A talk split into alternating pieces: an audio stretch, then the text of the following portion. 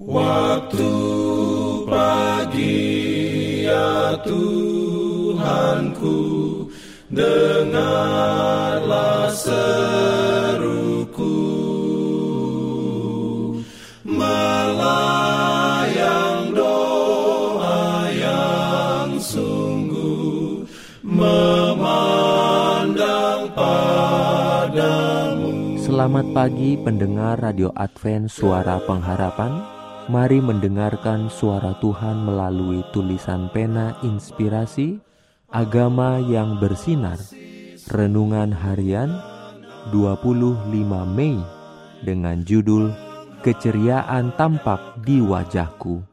Ayat inti diambil dari Amsal 15 ayat 23 Firman Tuhan berbunyi Seseorang bersuka cita karena jawaban yang diberikannya dan alangkah baiknya perkataan yang tepat pada waktunya.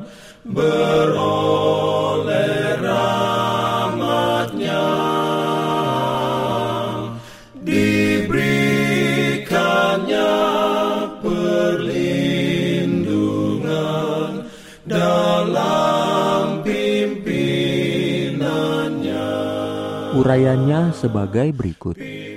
Semua orang dapat memiliki wajah yang riang gembira, suara yang lembut, sikap yang ramah tamah, dan semuanya ini adalah unsur kekuatan.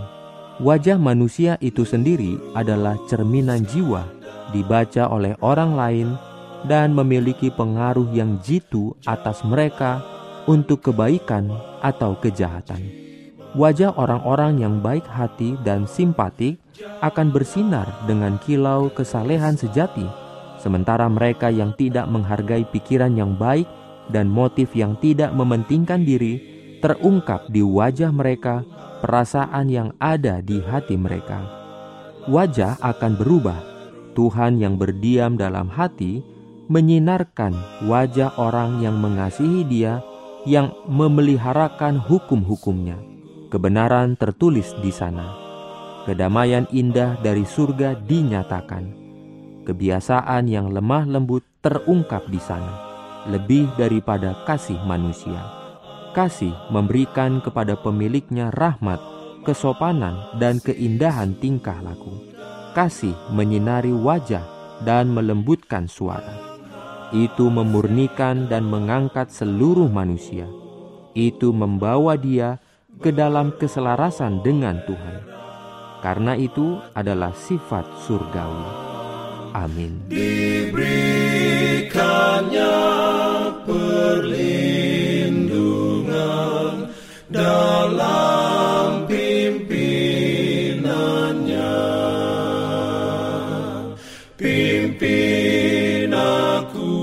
Jangan lupa untuk melanjutkan bacaan Alkitab sedunia percayalah kepada nabi-nabinya yang untuk hari ini melanjutkan dari buku Mazmur pasal 19.